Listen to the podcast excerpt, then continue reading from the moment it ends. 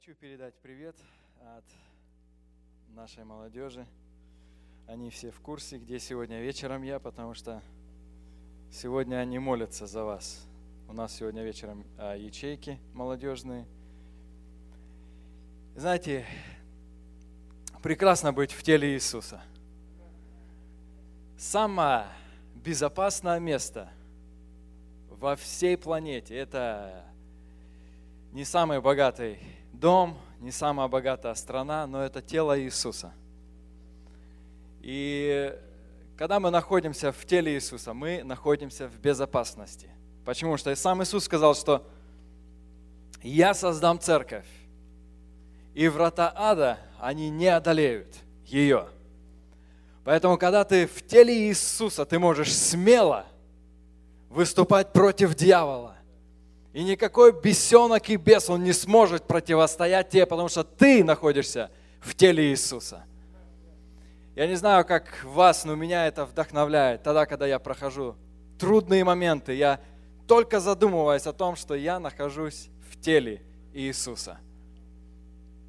И мы одно, то, что сделал Иисус на Голговском кресте, мы становимся частью этого. Мы приехали в Сиэтл, а, может быть, просто прогульнуться, решили посетить, но и вот Дима сказал, что должен проповедовать. И вообще хотел послушать Диму. А, мы приехали с женой и с нашим младшим сыном. У нас уже четверо детей. I'm a, I'm a big dad. I'll tell you this for sure. And I like it. Знаешь, когда с работы приходишь, и на тебя уже не один, не два, а там трое уже налетают, с ног сбивают. Feels good.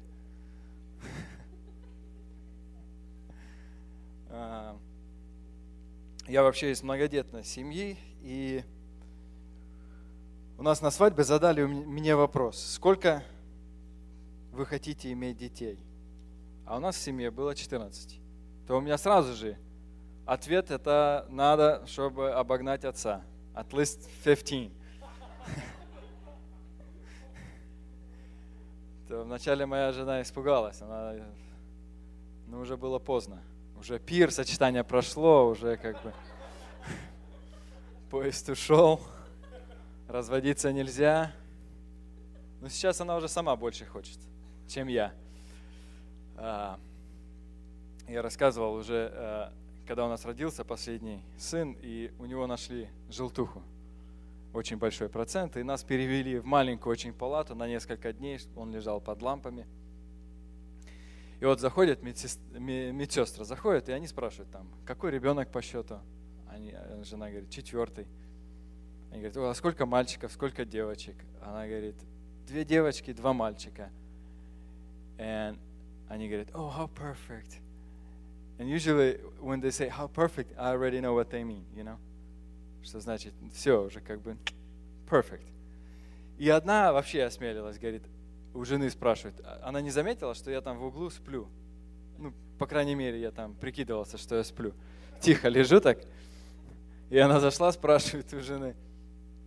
Все это спросила, и потом говорит, о, говорит, так это все, вы уже на этом. Все, становитесь. Жена сидит такая, не знает, что сказать. И тут я подскакиваю и на весь голос. No! Как она испугалась. Во-первых, она не знала, что я сзади. Во-вторых, она, она думала, что она обидела меня, на самом деле. Чтобы она расслабилась.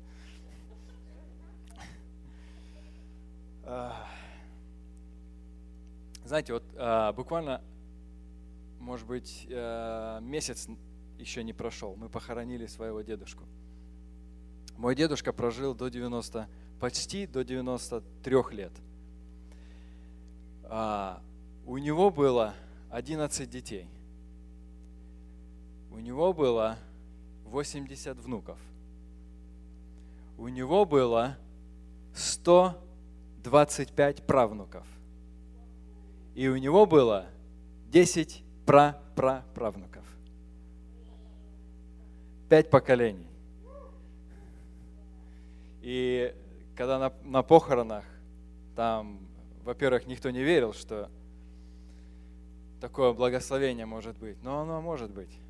И ну, бабушка осталась, и мы верим, что бабушка доживет до, до пра пра пра пра правнука. А, врачи вообще в шоке были. Знаете, этот человек для меня, он герой.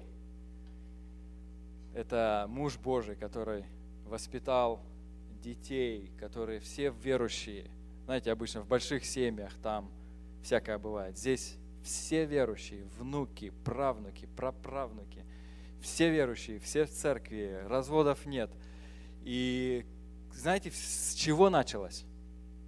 Ему было 21 год. Он был на фронте. Кто, может быть, слышал окружение, которое было в Брянских лесах, это в истории России, одно из самых больших окружений. И он оказался в этом окружении, уже будучи командиром он понял, что он оттуда не выйдет живым. Он понял, что пули свистят, люди умирают налево, направо. И, будучи православным, он сказал такую молитву, «Господи, если Ты оставишь меня в живых, то я посвящу Тебе мою жизнь».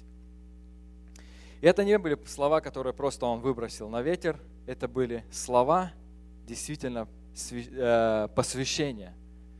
Буквально проходит несколько дней, его ранило, и его начали Э, в тыл отправлять. И после этого он уже не вернулся на фронт.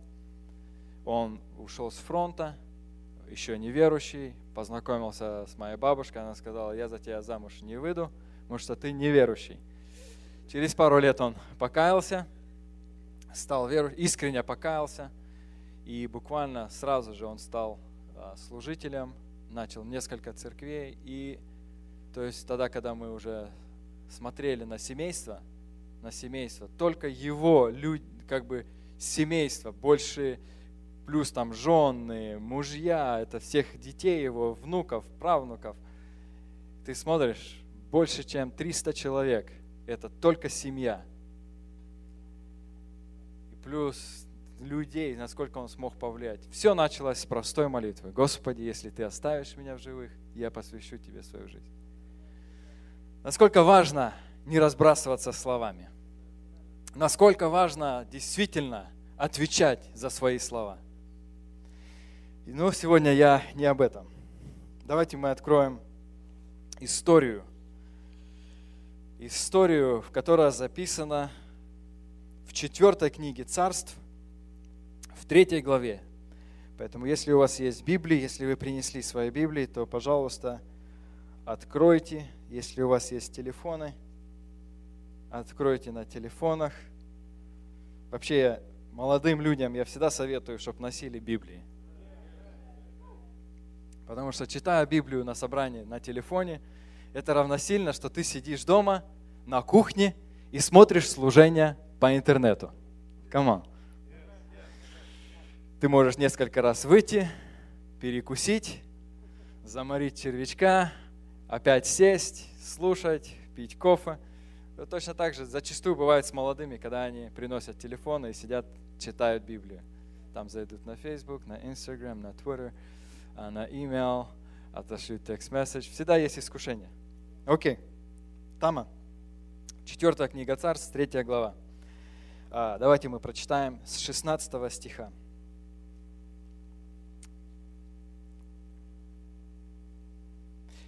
С 15. Теперь позовите мне гуслиста. И когда гуслист играл на гуслях, тогда рука Господня коснулась Елисея. И он сказал, так говорит Господь, делайте на этой долине рвы за рвами.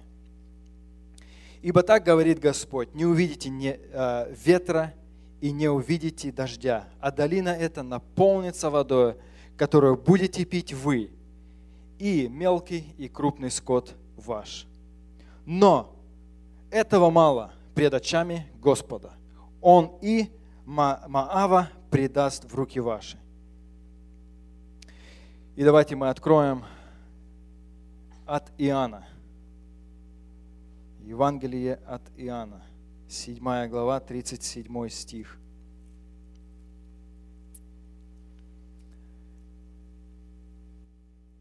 В последний же день, великий, а, в последний же великий день праздника стоял Иисус и возгласил, говоря, «Кто жаждет, иди ко мне и пей. Кто верует в Меня, у того, как сказано в Писании, из чрева потекут реки воды живой». Это сказал Он о Духе, которого имели принять верующие в Него.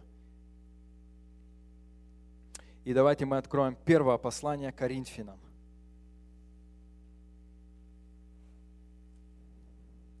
Первое послание Коринфянам, первая глава, девятый стих. Верен Бог, которым вы призваны в общении Сына Его Иисуса Христа, Господа нашего. Верен Бог, которым вы призваны в общении Сына Его Иисуса Христа, Господа нашего.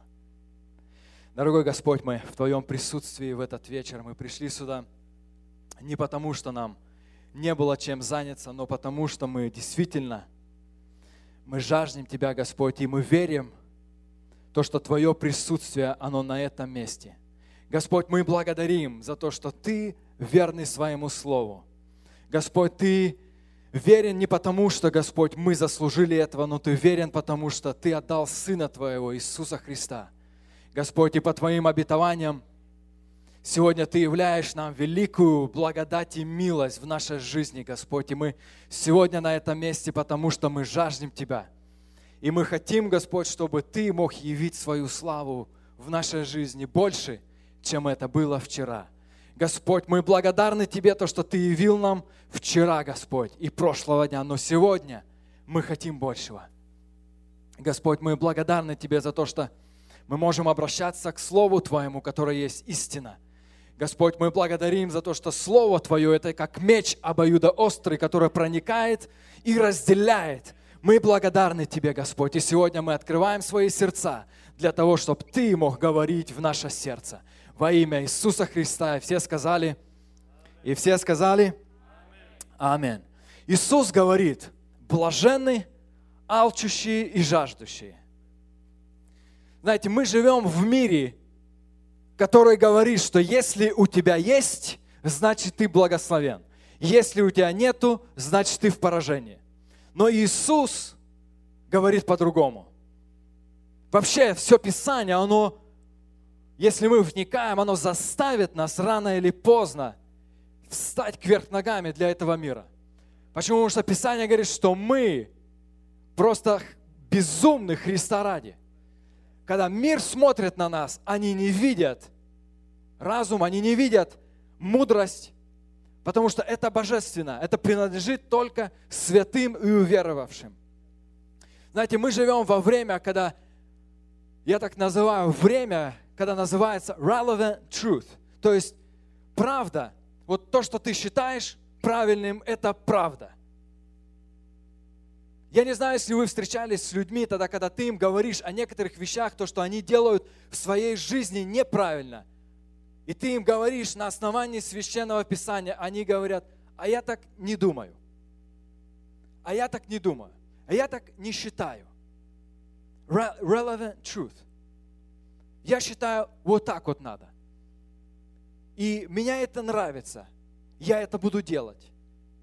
Мне это хочется. Я это буду делать. Но Слово Божье, оно нас подводит к моменту, где мы должны признать Его Слово истиной в своей жизни. И сегодня я хотел бы говорить о жажде. Знаете, я обнаружил в своей жизни, что жажда, она может в один момент уйти. Жажда может в один момент перестать функционировать в нашем сердце – Одна из причин, почему Иисус, когда совершал вечерю, когда перед тем, как ему идти на страдания, когда он преломлял хлеб и давал вино ученикам, он сказал такие слова, «Сие творите в мое воспоминание». Знаете, тогда, когда мы воспоминаем то, что Иисус сделал на Голговском кресте, что-то начинает происходить в духе. Мы начинаем понимать, что мы этого не заслуживали, то, что Он совершил на Голговском кресте для нас. Поэтому Иисус говорит, делайте это в воспоминания. Возможно, кто-то на этом месте уже забыл то, что однажды Иисус сделал, но воспоминать мы не можем просто вспомнить быстренько. Чтобы вспомнить, нужно уделить какое-то время. Чтобы вспомнить, нужно задуматься. Чтобы вспомнить, просто нужно успокоиться. Чтобы вспомнить, нужно, нужно проанализировать некоторые моменты в своей жизни. Чтобы вспомнить какие-то вещи. Когда вы что-то потеряли или положили и забыли, куда вы положили. Вам нужно взять определенное время, задуматься и вспомнить, куда вы положили. Только тогда вы способны найти что вы положили.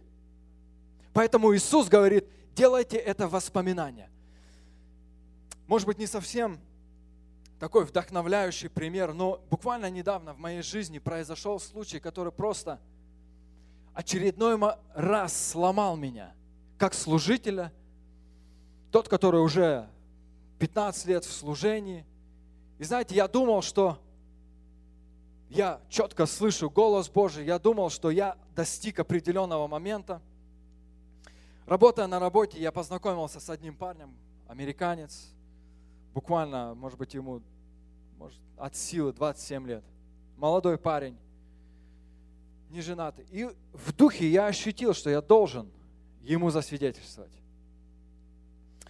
Но процессе работы я понял, я думал, я для себя так решил. Ну что, зачем сразу таким быть радикальным? Можно постепенно.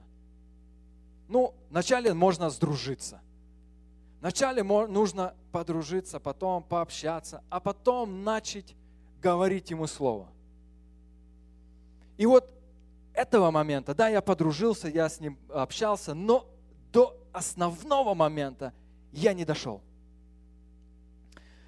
мы расстались буквально там через какое-то время, мы приезжаем на объект, где он должен быть, там встречают ребята, мы заходим, нас несколько человек заходят в дом, и люди, которые там работали, они называют мое имя и говорят, Славик, я говорю, да, ты помнишь такого-то, такого-то?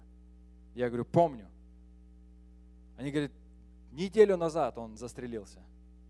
Знаете, я не знаю, как, как бы вы, но в тот момент мне просто хотелось куда-то исчезнуть. Я понял, почему они не, не назвали моих партнеров, почему они не назвали людей, которые зашли со мной, потому что все его знали.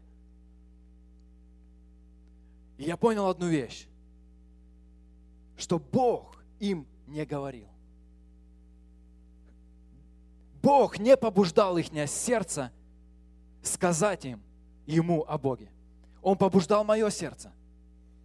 И я понял, что есть момент в нашей жизни, есть моменты в нашей жизни тогда, когда мы должны слышать голос Божий, как никогда раньше. В эти дни, в которые мы живем, мы должны слышать голос Божий. И не просто слышать. Сегодня мы живем во время большой информации – христианская информация, хорошая информация. Но апостол Иаков пишет, чтобы мы не были слушателями, просто забывчивыми, но чтобы мы были слушателями и исполняли. Знаете, Иисус, говоря притчу о муже благоразумном, который строил дом, который копал и углубился. Знаете, чем он отличался от того, который построил на песке. Просто, что он слушал и исполнял. Они слышали одно и то же слово, но один исполнял, а другой просто забывал. И знаете, жажда в нашей жизни, оно, оно, оно должна вызывать нас некую ревность. И мы видим в этой истории где израильский народ, они объединились идти на войну. Они собрали все свое оружие, они приготовились, они потренировались, они спланировали, как совершать эту войну. Они имели хорошие планы, они имели хорошее оружие, они имели скот, коней, они все имели, но они имели также одну проблему. И вот эта проблема могла обеспечить им полное поражение или полную победу. И знаете, в один момент они осознали, что у них нету воды. Они осознали, что они находятся почти на, боль, на поле битвы. Они услышали уже, что враг наступает. Они услышали, что скоро им придется сражаться. И они также поняли, что у них нету воды. Я не знаю, если у вас были моменты тогда, когда вы не имели воды. Ну и, знаете, наша команда часто каждый год ездит в Африку. И в Африке это очень чувствуется, потому что тогда, когда человек жаждет, он готов заплатить цену, которую он бы не заплатил просто так. Он бы никогда, если сейчас кого-то из нас отправить несколько майлов, просто чтобы пойти и взять водички. Скажем, зачем это? Я могу и завтра попить. Почему? Потому что мы, мы не жаждем. Вот просто в физическом. Мы не жаждем. Или если перед нами поставить стакан холодной воды или сок, конечно, мы выберем сок, скажем, зачем мне вода, когда можно Кока-Кола попить или еще что-нибудь повкуснее, сладенькое. Мы не жаждем. Но если нам не давать воды определенное время, никто из вас не возьмет Кока-Кола. Все выберут воды, потому что мы хотим удалить жажду. Тогда, когда мы хотим удалить жажду, мы начинаем искать нечто. Поэтому Иисус говорит, блаженный жаждущий. Почему? Потому что состояние жаждущего человека, оно благословенно, оно блаженно. Почему? Потому что обязательно это состояние приведет к результату. Это состояние обязательно приведет к результату. И в этой истории мы видим, что люди – они осознают эту вещь, что у них нету воды. Они осознают, что если у них не появится воды, они не смогут даже просто убежать от ихнего врага. У них не хватит силы убежать от врага, тем более победить врага. У них не хватит возможности, их скот погибнет, и они сами погибнут, потому что у них нету воды. Однажды у израильского народа, когда они вышли из земли египетской у них не стало воды, и в них поднялся бунт. И не просто у них не было воды, они сказали, ну ладно, подождем. Нет, нас такой бунт, что Писание говорит, что они взяли камни, и они готовы были побить Моисея камнями. Вот это жажда. Они жаждали. И мы здесь видим, что призывают пророка – пророк приходит и говорит, позовите мне гуслиста. Гуслист начинает играть. Божье присутствие сходит на него. И он начинает говорить слова. Начинайте рыть рвы за рвами на этой долине. И эта долина наполнится водой. Без ветра, без дождя вы увидите воду. И пророк уходит – знаете, я обратил внимание очень часто даже в своей жизни, что иногда я ищу воду только для того, чтобы мне кому-то дать ее. Я читаю Слово, потому что я знаю, что мне надо проповедовать. Но пророк говорит, будете пить вы в первую очередь. Слово Божье. Это не для того, чтобы мы могли нахвататься чего-то и потом спорить с кем-то, доказывать. Но вода для того, чтобы вначале мы могли пить. Апостол Павел, воспитывая молодого служителя Тимофея, он говорит, вникай в себя и в учение, занимайся сим постоянно, так поступая, ты спасешь себя и слушающих. Пророк говорит, будете пить вы и потом все остальные. Начинайте, начинайте делать. Знаете, я обратил внимание, очень часто тогда, когда мы проводим конференцию, там, молодежный кемп, а, звучит слово помазано, проповеди, молодежь загорается, приезжает домой, и на этом все. И потом они ждут очередного кемпа, очередной конференции, очередного служения, очередной проповеди для того, чтобы им опять получить глоток воды.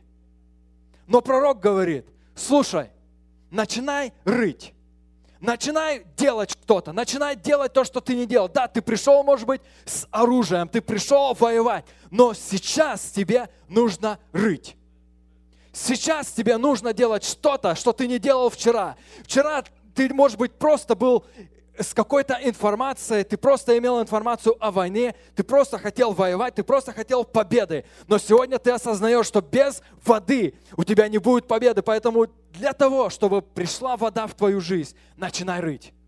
Начинай делать то, что ты не делал вчера. Начинай копать. Знаете, Писании мы часто можем видеть, копал и углубился, построил камень, построил дом на камне. Знаете, мы очень, если мы смотрим в Писание, то мы очень много видим. Даже израильский народ тогда, когда Моисей, ударив по камню, по скале, и оттуда пошла вода, то в Новом Завете апостол Павел пишет, камень же этот был Христос. Камень же этот был Христос. Другой, другой копал, углубился и положил основание. И это основание, на, на чем он строил, это был Христос. Апостол Павел пишет и говорит, что каждое строение испытается огнем. Каждое. И он говорит, что кто строил из соломы, из веток, из золота, серебра, испытается. И знаете, то строение, вот, которое не сгорает, которое устоит, оно находится в земле. Ветки, солома, это вот, пошел, взял и начал строить. Но чтобы найти золото, чтобы найти серебро, найти драгоценные камни, тебе нужно взять лопату, тебе нужно начать копать, углубляться и что-то искать. Только тогда ты сможешь иметь что-то драгоценное в своем основании. А иначе, если мы просто берем чужие, может быть, откровения и пытаемся этим самым жить, то это в один момент оно сгорит. Оно просто не принесет тебе никакой пользы. Почему? Потому что когда люди попадают в тяжелые обстоятельства, они понимают, что все то, что они слышали до этого, они просто забывают. И им все равно приходится уделять время, чтобы читать Слово. Знаете, вода, она имеет определенный смысл в Писании. И мы видим, что вода, она символизирует Духа Святого. Вода, она всегда символизировала Его присутствие.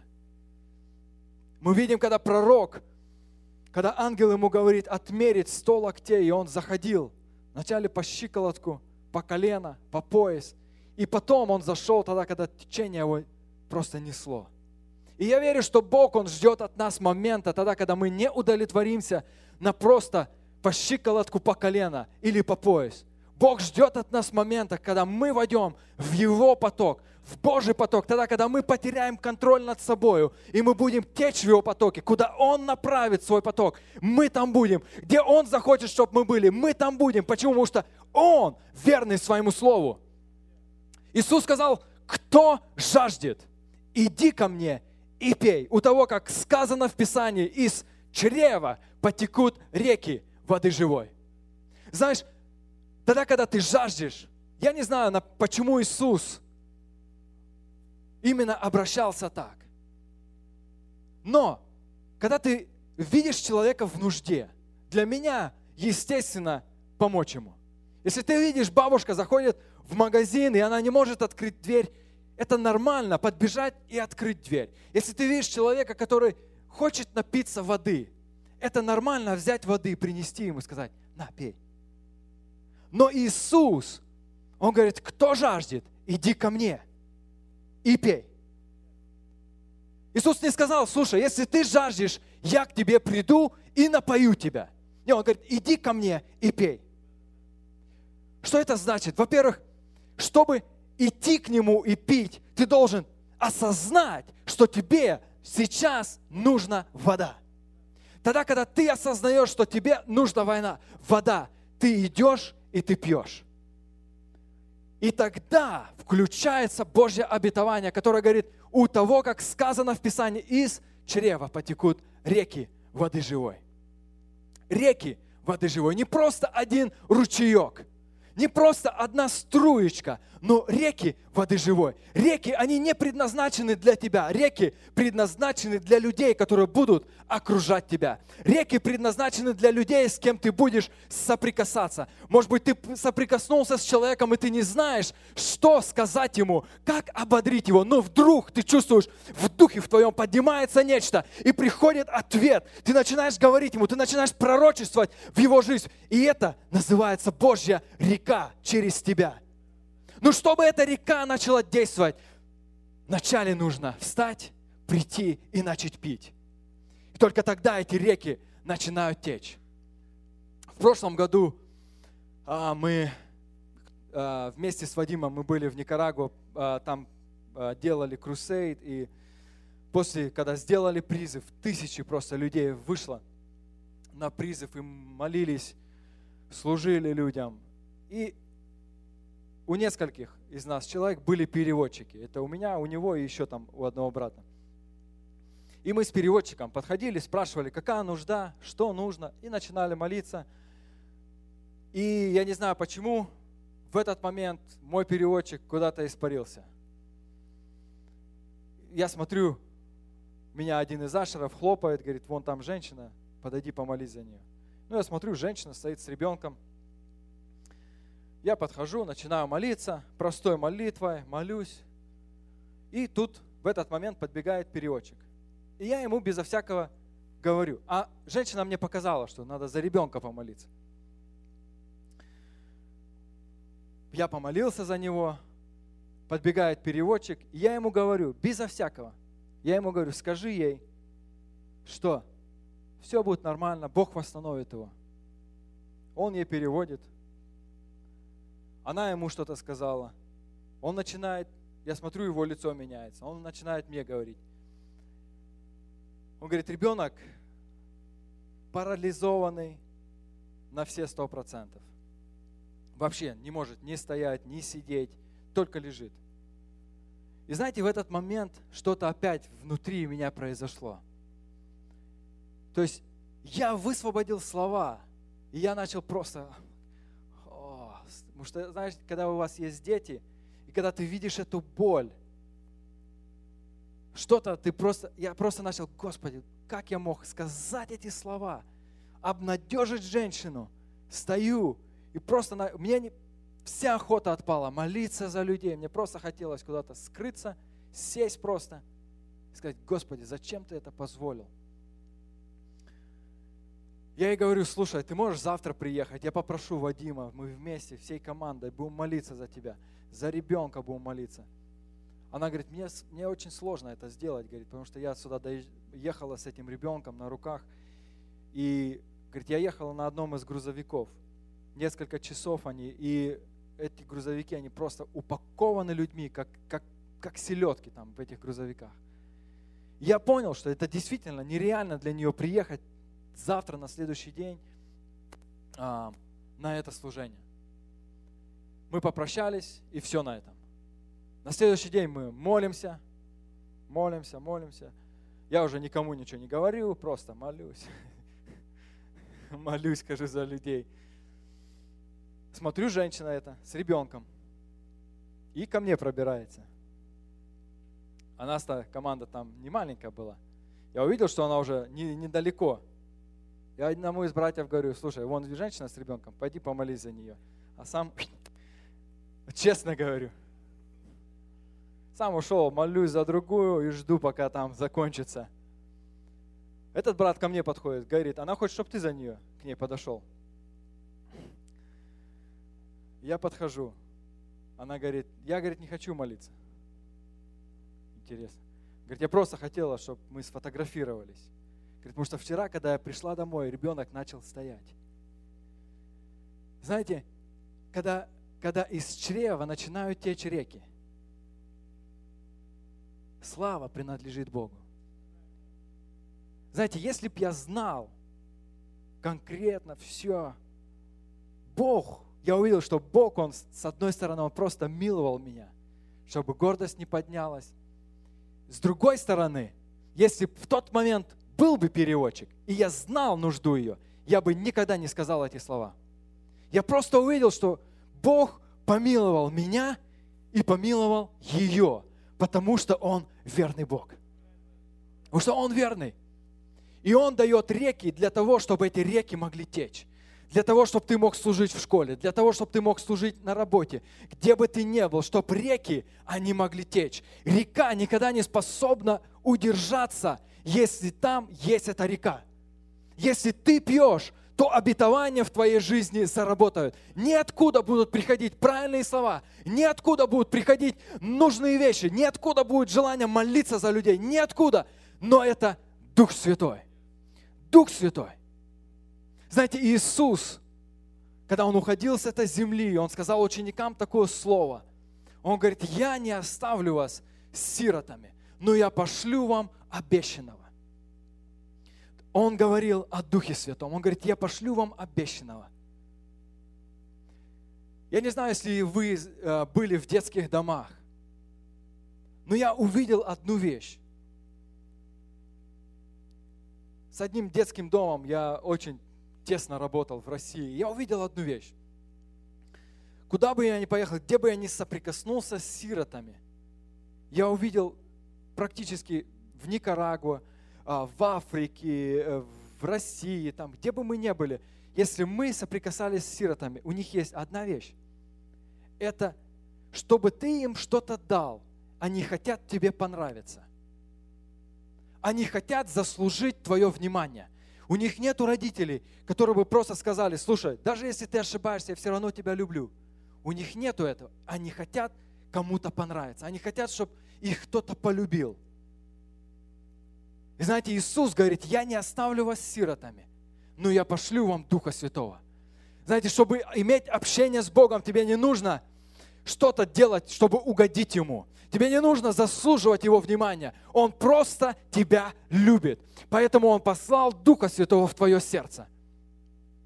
Тебе не надо, потому что религия – это есть то, когда человек своими усилиями пытается заслужить Божье благоволение – Божье благоволение мы никогда не сможем, и никогда не, не, не Бог не планировал, чтобы мы его заслуживали. Все, что Бог хочет, чтобы мы получали его даром. Потому что Он уже совершил все на Голгофском кресте. Иисус а, говорит, кто жаждет, иди ко мне и пей. Знаете, жажда, жажда это не, не осознание, что тебе нужно больше Бога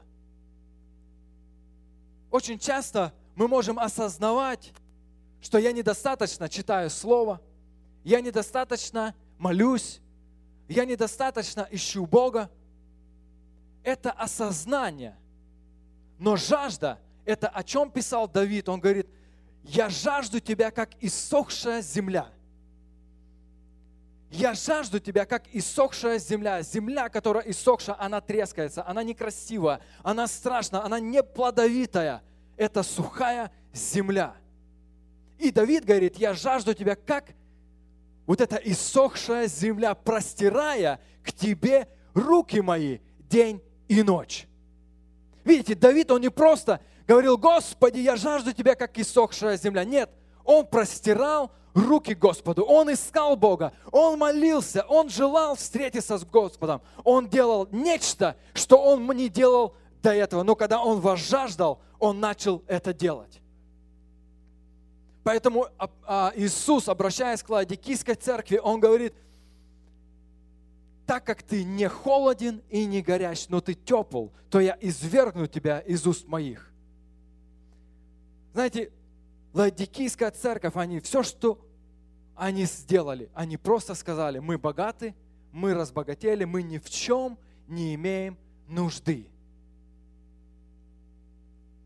Мы живем во время, когда вы редко услышите с больших сцен, где говорится, молитесь за нас. Нам так необходимо сейчас, чтобы Бог просто явил свою милость, благодать, чтобы мы могли сделать это, это, это.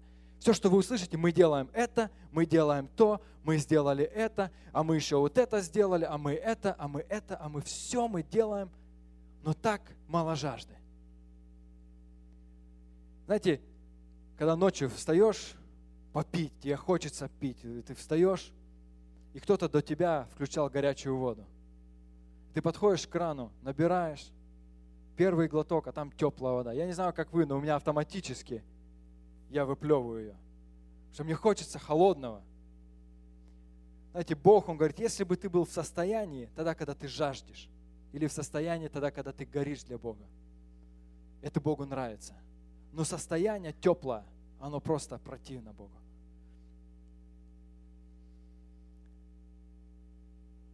От э, Коринфянам. Первая глава, мы прочитали этот стих. Бог же верен. Верен Бог, которым вы призваны в общение Сына Его Иисуса Христа, Господа нашего. Верен Бог. Знаешь, может быть, ты на этом месте, ты сидишь и думаешь, какое же у меня призвание, что же мне нужно делать. Я хочу служить для, для Господа. Мне, я не знаю свое призвание, я не знаю, куда меня хочет Бог направить. Апостол Павел говорит, верь, верен Бог, которым вы призваны. Из каждого, у каждого из нас есть призвание. Есть призвание, и это самое высшее призвание, которое только может получить человек. И это призвание быть в общении с Сыном Его Иисусом Христом. Быть в общении.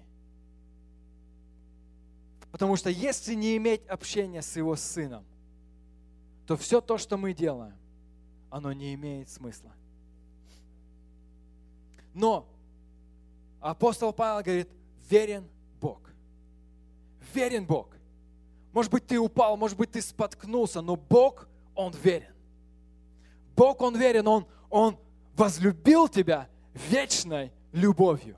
Слово Божье говорит, что Он написал имя твое в книгу вечной жизни, откуда никто не может вычеркнуть. Он говорит, тот, кто касается вас, касается десницу ока моего. Бог верен. Через что бы ты ни проходил, может быть, ты думаешь, что я остался один – и все, я, я просто банкрот. Но я хочу сказать, что Бог, Он верен. И Он исполнит свое слово. Писание говорит, что ни одна иота не пройдет из этого слова, пока Он не совершит все. Если мы держимся этого упования. Все, что нам нужно, это держаться упования. Знаете, тогда, когда мы жаждем Его, по-настоящему мы жаждем.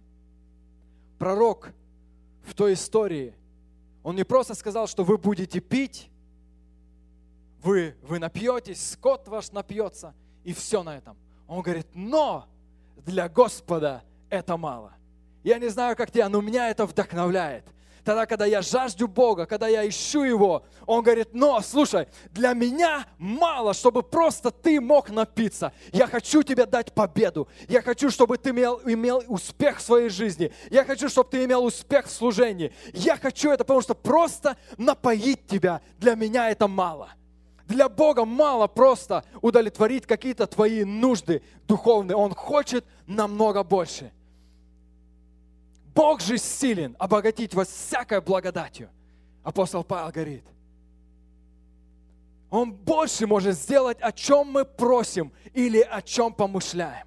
Он больше может сделать. Ты, может быть, просто представляешь, Господи, помоги мне просто достигнуть хотя бы двоих. А Бог говорит, а я для тебя вижу целую школу, а я для тебя вижу целую армию. Ты, может быть, просто хочешь одному человеку засвидетельствовать, а Бог видит целое поколение, которое ты приведешь в Божье Царство. Бог просто желает сделать то, о чем ты даже не помышляешь. Он желает это сделать.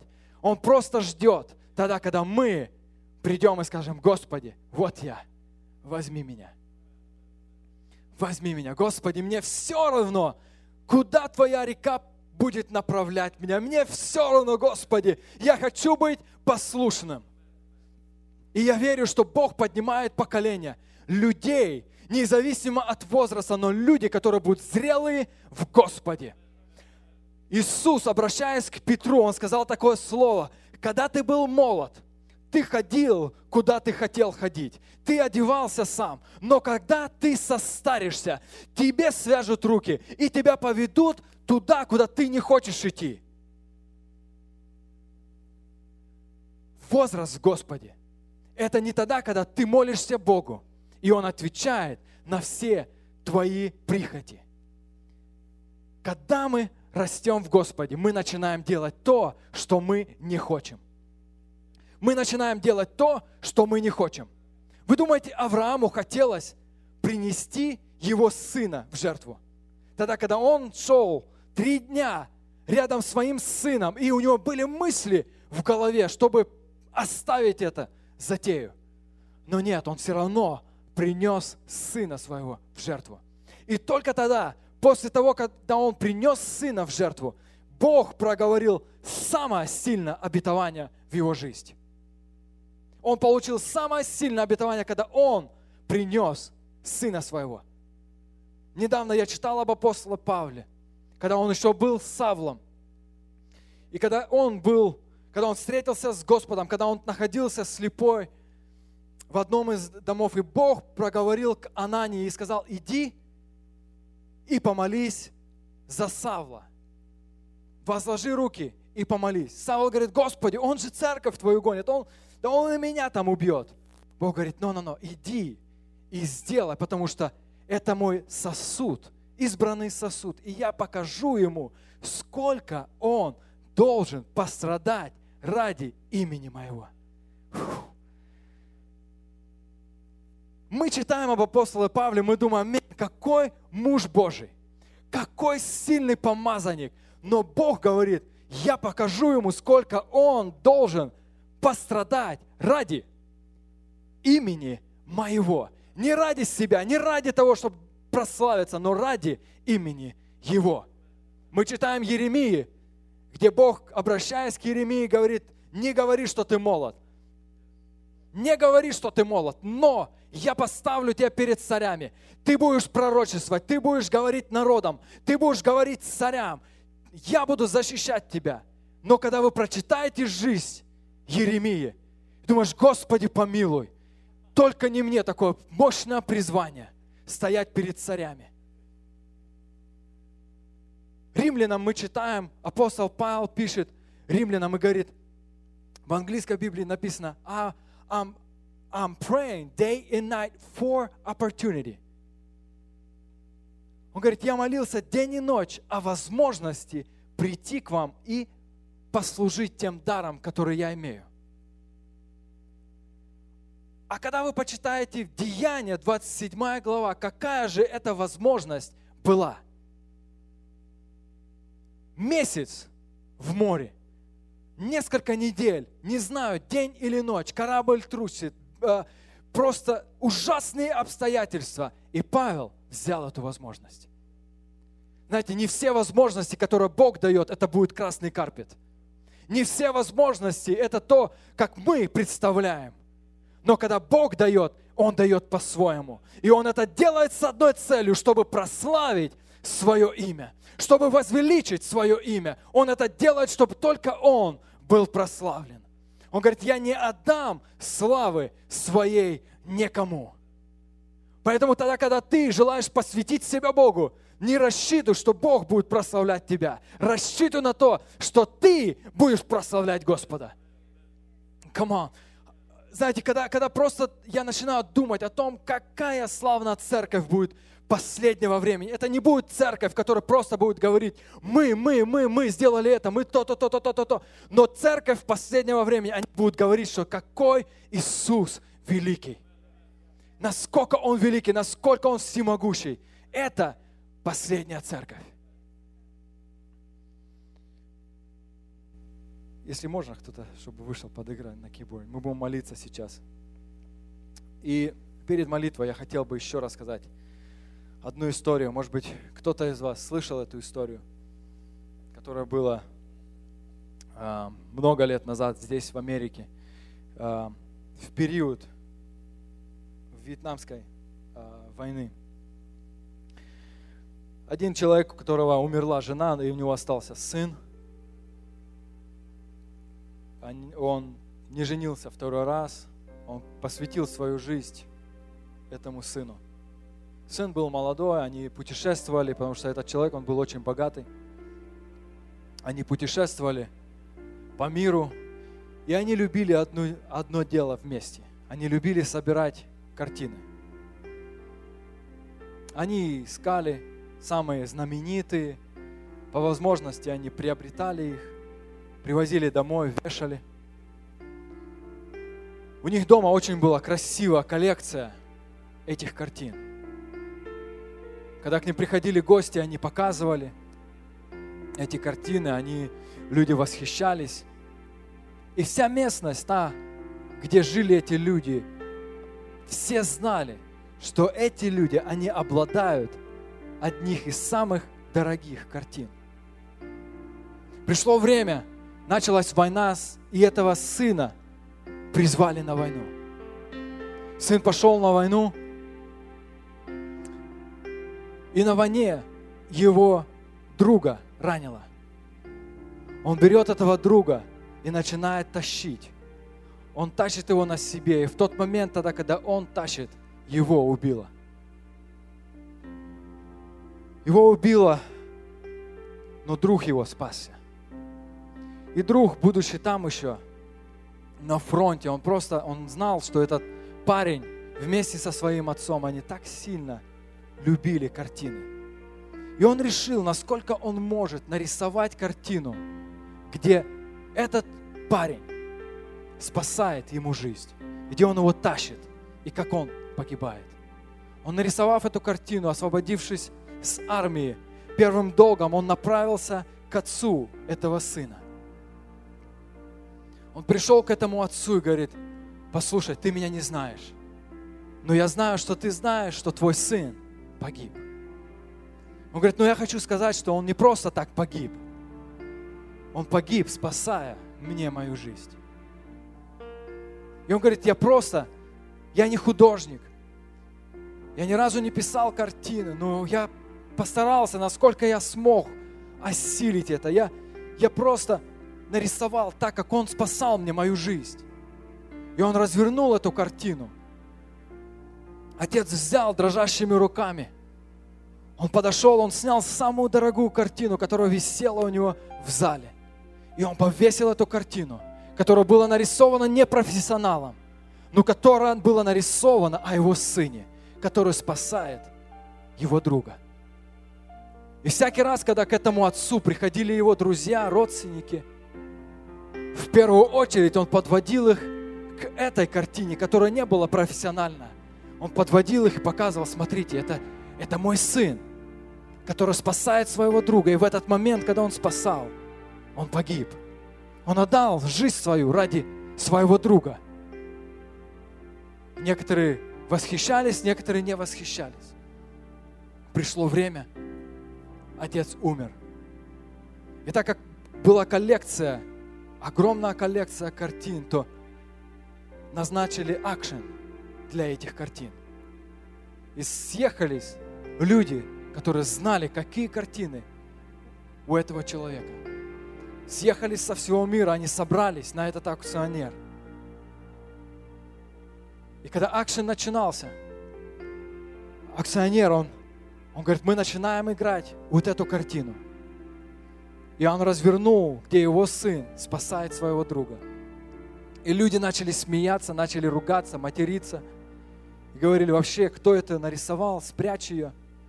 И он говорит, нет, мы будем играть, потому что это одна из картин. Но люди все шумели и не хотели. Они просто говорили, давай приступим к делу. И он никак не мог начать, но вдруг из толпы один человек сказал, я хочу купить ее. Он говорит, я дам 10 долларов. Он говорит, 10 долларов. Раз. Люди шумели, давай побыстрее продай ему и все. 10 долларов, два, три. Он ударил молотком. И он сказал, акшен закрыт. Люди начали еще больше возмущаться, кричать. Он говорит, в завещании этого отца было написано, кто купит картину моего сына, приобретает всю коллекцию. Тогда, когда мы в своей жизни приобретаем Иисуса, мы приобретаем всю коллекцию. Слово Божье говорит, что все, все обетования, они да и аминь во Христе Иисусе.